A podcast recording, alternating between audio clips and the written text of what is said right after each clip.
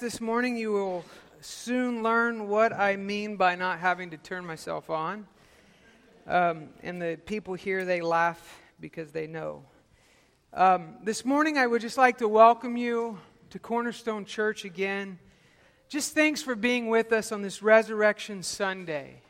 This is one of the greatest days that uh, have, has ever happened. It is the greatest day that has happened in human history because there was so much despair, and yet Jesus rose from the dead. And, and today is the day we celebrate that. And I have to be honest with you that to me, this is a special day because 21 years ago, I had no clue what I was getting myself into. Heard a message, don't remember it, but went to the altar and gave my heart to Jesus Christ, and I was totally transformed. And I wish I would have known what I knew now. You know how that goes, but it is, I celebrate this day as the greatest day in my life. It goes beyond the birth that my mother gave to me, or my, even my precious wife, my marriage, or having four children that I love very much. It's nothing in comparison of meeting God face to face and Him doing something in my heart. This morning, before I get started, I want to just say thank you for everyone that gave their time and their efforts into Jim Viato's funeral. I would have you stand, but I, I, just we won't do that this morning. But I just want to say thank you. You are a church that serves. And it is an honor to be a part of you and to see what you're doing. And we just we thank you for that this morning. And so as we get into the word this morning, if you could turn with me to Luke 24. And um, if I was honest with you, like I could spend probably a couple hours up here this morning. But I know some of you probably have some cooking that you want to finish up before your Easter dinner, so I will let you go. And you almost think that's a joke, but I'm being serious. Um, but I won't do that to you this morning. So as we go to Luke 24, if you wouldn't mind, I'm going to pray before we get into the word this morning.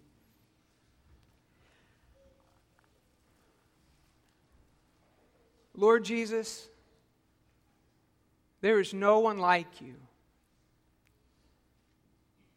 And today, Lord, every one of us are at a different at a different place in our lives. But Lord Jesus, can I ask you to meet us this morning? Can I ask you that you would take your written word and would you seal it on our hearts? And Lord, if we don't know you, that you would show yourself to us. And Lord, if we're in a hard spot, would you come and, and show us that you are right in the middle of it? Because, Jesus, there is no one like you. Lord, we have sung your praises this morning, and Lord, we mean the praises. Your people, Lord, mean the praises that there is no other name no other name by which men can be saved. And there is no other name that is worthy of glory and honor and power and, and praise. And so, Lord, as we gather together this morning to celebrate something so glorious, something so powerful, but if we don't experience it, Lord, we're missing out. So, would you come this morning? Show yourself to us. And as I am your servant, Lord, I need your grace and your help. And so, Lord, be glorified today. In Jesus' name, amen. So, this morning we have kind of a great pleasure and a great honor to look at a story that has already been finished and already been completed.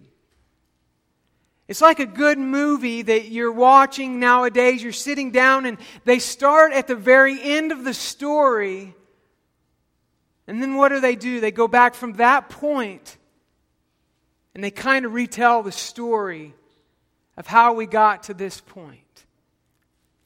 And you see, sometimes the story ends in great tragedy, sometimes it ends in great joy, but you just don't know because you just see the end of the story. And I think this morning it's not much different for any one of us. We know that Jesus is alive. As we've been talking about in the book of First John, the writer of that book actually tasted, he's seen, he touched, he grappled with the Son of God. And we know the end of the story. So some of us today, you look at me in this bright shirt.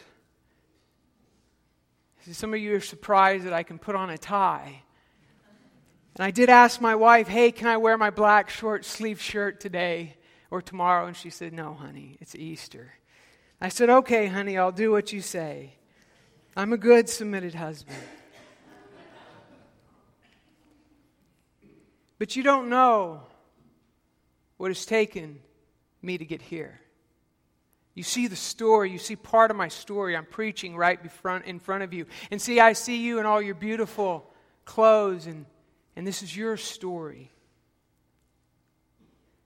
But you see, again, as if I was trying to, trying to explain this story, it's so hard because there's so much, but as I was thinking about it this week, and I see the Syrian crisis, as we all know, that chemical weapons were used. And as they were talking about how this all came about, and, and, and they really used it, the intelligent community gave an interview and said, Hey, we saw that the Syrian regime was actually talking to the chemical es- experts weeks in advance. But as the intelligent community said, we, we couldn't do anything about it because you never know when it's going to strike. You can only go and look at the, the evidence after something has happened. And then you piece it together and you realize that this was always going to be. And you see, I know that's a horror story, and, and why do you share that? It's because it gives us a, an example that only if they would have known that this was going to happen, you could have stopped a great atrocity. But of course, we didn't. Well, this story that I'm going to share with you this morning is even better. And the story this morning is wrapped in doubt, is wrapped in fear. And you see, as I begin this sermon, I will just give you the three points, and we could go home right now. But the first point is going to be hope, the coming king. The second point is going to be hope deferred, the dead king. And then the third is going to be hope realized, the resurrected king. And see, I'd like to ask you this morning as we get into the first point of hope and how we relate this story to our lives. Every one of us has started out life with hope, haven't we? We kind of came out of the birth canal with hope. And then we live life in the future. If you ask a kid, what do you want to become when, you're, when you get older? And they would say a policeman, a soldier. They would name all these things. There's so much hope. Or if you ask a young married couple, what do you desire in life and the hope of a good marriage? Or somebody who started a new job, what do you hope? I hope my job goes well. And if you can think about the disciples just for a moment, as we talked about this on Friday, is they were beholding this very Son of God. They walked with him, they talked with him. Their hope was that this King of Kings, who they had learned about, was coming and he was going to overthrow the Roman Empire. And then he was going to ride into Jerusalem and he was going to defeat all the enemies of the nation of Israel and the nations were going to be glad. And if you don't believe that they have this hope, you can see they're jockeying for position right before this day took place. Saying, Lord, can I sit at your right hand when you take over? And it made all of them jealous and mad at one another. There was so much hope. And you see, last week we were able to look at the events of Jesus coming to, to Jerusalem riding on a donkey. And this was the fulfillment of Scripture that when He came, the Messiah, He would be strong and glorious, earthly King, who would deliver them from the Roman oppressors and from once again a great and independent Jewish kingdom.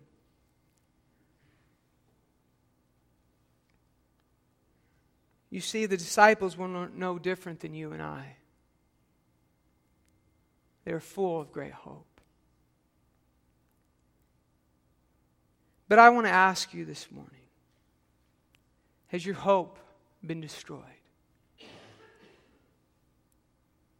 Have you been on that second point that we're getting ready to go into? You see, the first point was really quick. But the second point I want to just kind of hang our hats on just for a moment is that hope deferred. You see, everything came to an end at that time when Jesus hung on the cross for the sins of the world. Can you imagine what it was like for the disciples to, to see their whole life crumble right before them? And so, yesterday, if you took time to think of that aspect of, of this Holy Week, that you realized that there was great despair. And I want to ask you this morning, and I just keep going over and over this in my spirit the last couple weeks, is that hope, there is a hopelessness within us.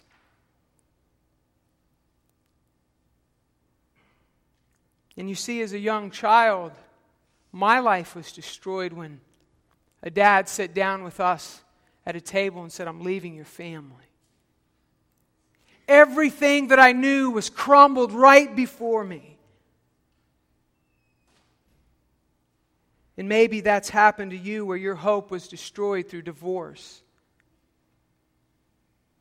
or your hope was destroyed through an early death of a relative. And you see, if you wonder if you are alone today, you are not alone.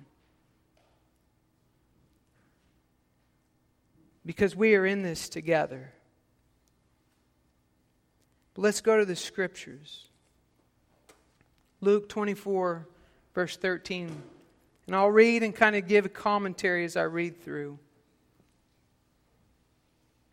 And behold, two of them were going that very day to a village named Emmaus which is about seven miles from Jerusalem.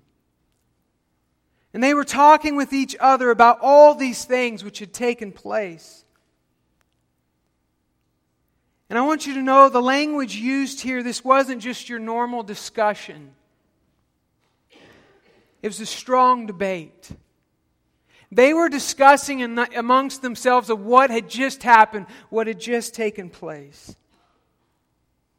And while they were talking and discussing, Jesus himself approached and began traveling with them. But their eyes were prevented from recognizing him. And as I ponder this scripture, I'm wondering, like, Lord, why didn't you just show yourself to them in the midst of their despair? Why do you not show up when we need you the most?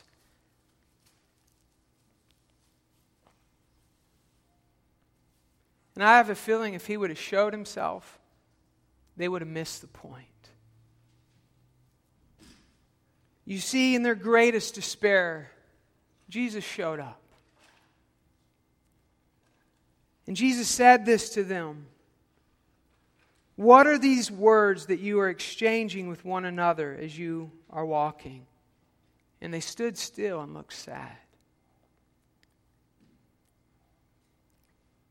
And one of them, named Cleopas, answered and said to him, Are you the only one visiting Jerusalem and are unaware of the things which have, which have happened here in these days?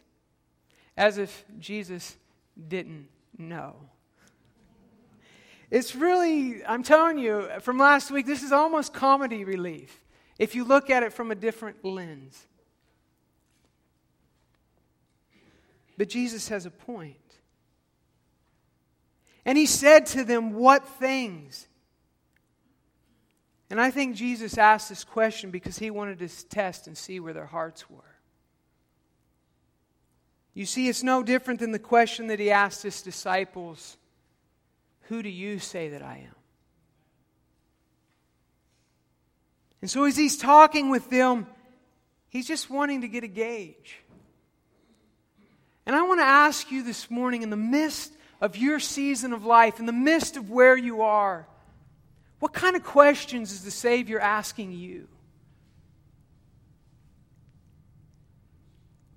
And these things about, and they said to him, these things about Jesus the Nazarene, who is a prophet, mighty indeed in deed and word in the sight of God and all the people. and how the chief priest and our rulers delivered to him the sentence of death and crucified him. And then here's where we kind of get into the crux of the story. In verse 21, it says, But we were hoping that it was He who is going to redeem Israel. Indeed, beside all this, it is the third day since these things happened. And you just key on that phrase, but we were hoping.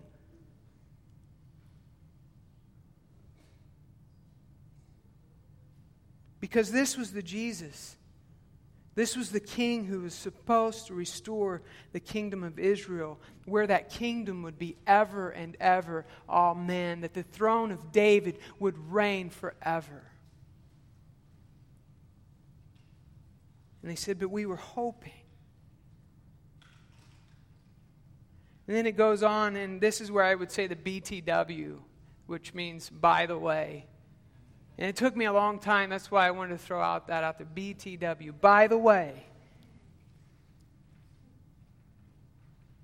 says, but also, some women among us amazed us when they were at the t- tomb early in the morning and did not find his body, they came saying that they had also seen a vision of angels who said that he was alive. And some of those who were with us went to the tomb and found it exactly as the woman also women had also said, but him they did not see. So I'll give you a little backdrop to that scripture is in John 20, verses 8 through 9, we see that the women came to the disciples and they did not believe the women. They did not believe and they did not understand. So Peter and a disciple went to the tomb. They ran to the tomb. And the one that came to the tomb first, which wasn't Peter, it points out in Scripture, he stands at the door of the grave and he looks in, and Jesus was not there. And Peter, being Peter who he is, rushes into the tomb and sees that Jesus is not there. And then the second one goes in, and it says in Scripture, he saw and believed. And I want you to know no matter where you are at this morning, that you can believe without understanding everything. Because I promise you, when that second disciple went into the, the, the, grave, he did not understand everything, but he believed that Jesus was no longer there. And so, if you are one of those that think you need to understand everything, I want you to know that Jesus is still real and he's still resurrected. And then Jesus said to these two walking on the road, O foolish men and slow of heart to believe in all that the prophets have spoken. Was it not necessary for the Christ to suffer these things and to enter into his glory? Then, beginning with Moses and with all the prophets, he explained to them the things concerning himself in all the scriptures. And this is where I would say that God begins to throw out the divine revelation of all scriptures right here. You see, they didn't understand. And you see, hope deferred means hope realized puts us in a state of misunderstanding. All of life becomes skewed through this very moment because this isn't the way it was supposed to be.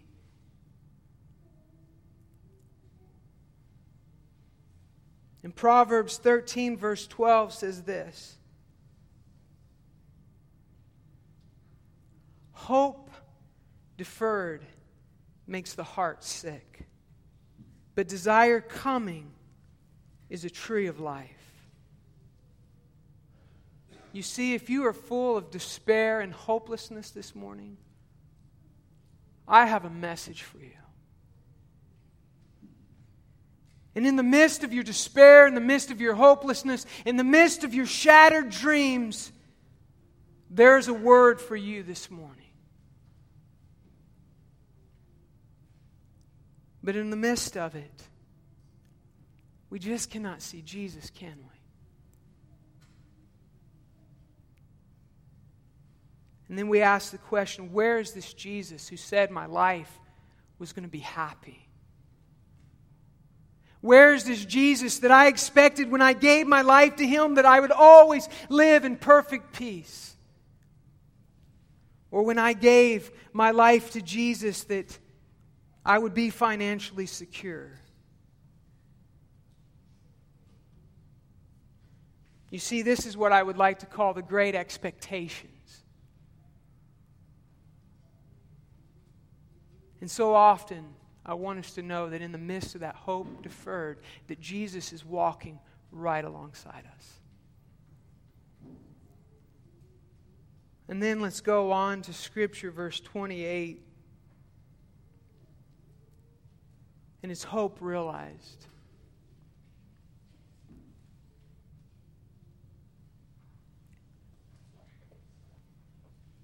And they approached the village where they were going.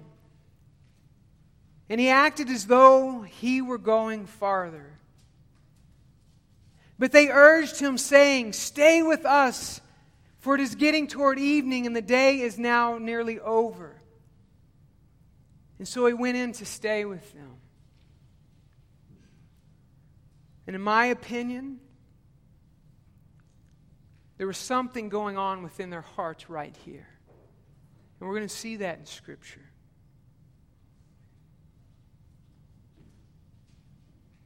In verse 30 says, When he reclined at the table with them, he took the bread and blessed it. And breaking it, he began giving it to them. Now, I want you to know that this is not the Lord's Supper. This is Jesus actually eating with his disciples. And here is a unique thing in verse 31. Then their eyes were opened and they recognized him, and he vanished from their sight. And in my opinion, besides the Holy Spirit coming upon them and opening their eyes, there was something else they saw that day. And can you guess what they saw?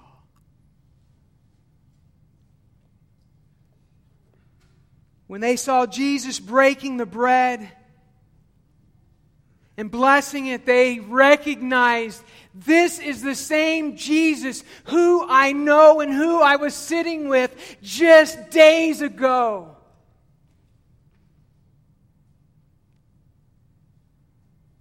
And you could be in two camps today. You could be in the camp that you don't know him, or you could be in the camp that does know him, but you're not seeing him. And I want to ask you if Jesus shows up in the midst of your reality and your despair, would you recognize him? You see, because when we're going through the hard times, we do not see him. And it's kind of like at the end of the story where you begin to journal or you begin to look and you're like, wow, Jesus, you were there the whole time. You were always there, but I didn't see you, and you finally opened my eyes. And then they said to one another, Were not our hearts burning within us while he was speaking to us on the road, while he was explaining the scriptures to us? They were putting it together. And I will tell you, hope realized for me today means that I no longer have despair. I no longer have loneliness, even when my world is crashing beside me. Jesus is the resurrected King.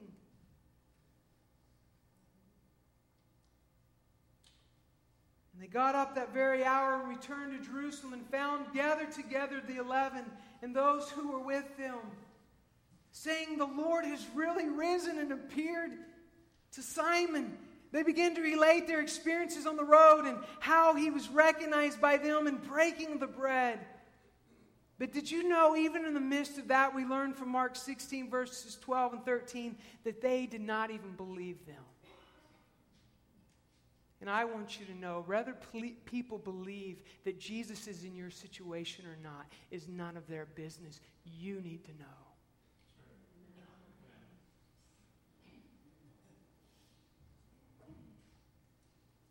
They're putting it together. And I want you to realize this morning that Jesus is right in the midst of your hope deferred. And I want to go to a couple scriptures to talk about this resurrected king. 1 Corinthians chapter 15 verses 16 through 19.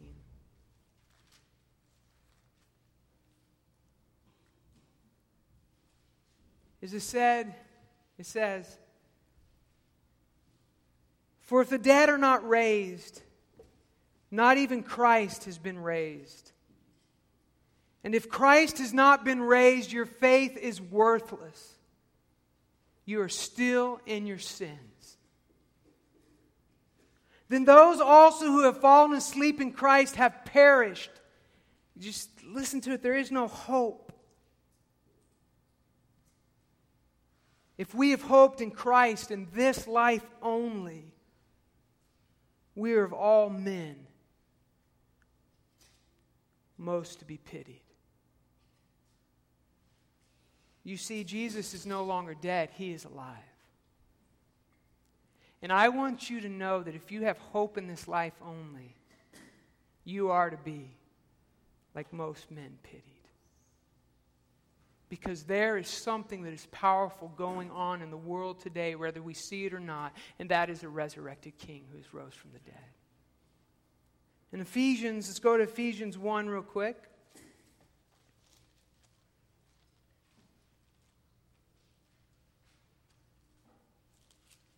Verses 20 through 23.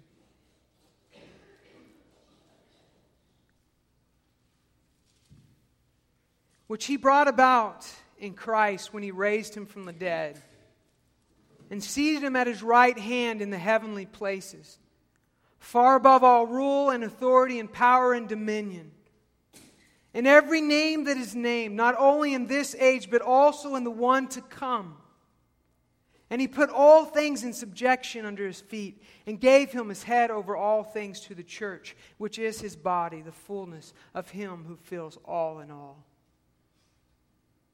And you see, Jesus no longer is in the grave.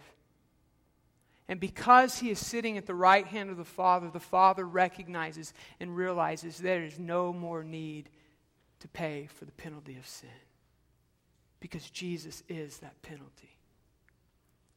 He took it upon himself. And then uh, chapter 2, verse 6 says this and raised us up with him and seated us with him in the heavenly places in Christ Jesus.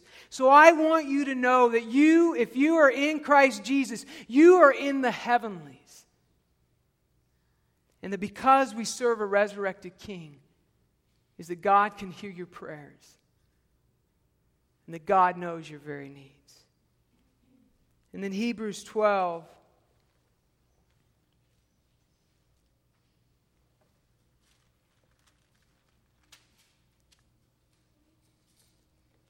Therefore, since we have so great a cloud of witnesses surrounding us, let us also lay aside every encumbrance and the sin which so easily entangles us. And let us run with the endurance the race that is set before us, fixing our eyes on Jesus, the author and perfecter of faith who for the joy set before him endured the cross, despising the shame, and sat down at the right hand of the throne of God. For consider him who has endured such hostility by sinners against himself, so that you will not grow weary and lose heart. You see, I want you to know if the worship team could come.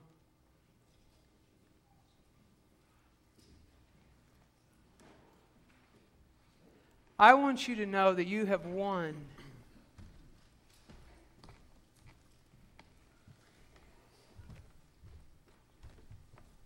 Who has blazed the trail of faith for you.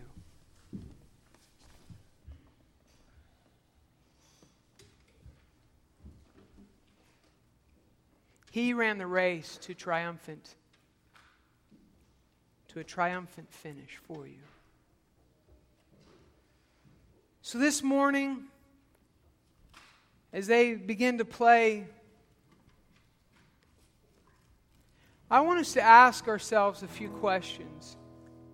And this is serious. What are you going through in your life?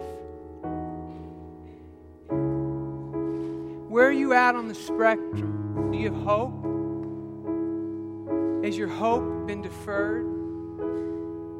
Or have you come to realize your hope? But see, either way, no matter where you are at in the spectrum or in this race that we're running, is that we need to experience the resurrected power of Jesus Christ in our lives. and I want you to know that when I went in 1996 in Easter service, again, I had no clue what I was doing. But the Lord was working on my heart because I had been met with so much despair and was left alone. But I went down and I gave my heart to Jesus. And a group of men gathered around me and just prayed over me. And as I walked up from that altar, and got into my car, there was something that had taken place that I could not explain, and that was the resurrected power of Jesus Christ. And so this morning, I want to ask you do you need to experience Jesus Christ? Because if you don't know Him, you will not recognize Him at this time or at a later date. But I want you to know that He wants to introduce Himself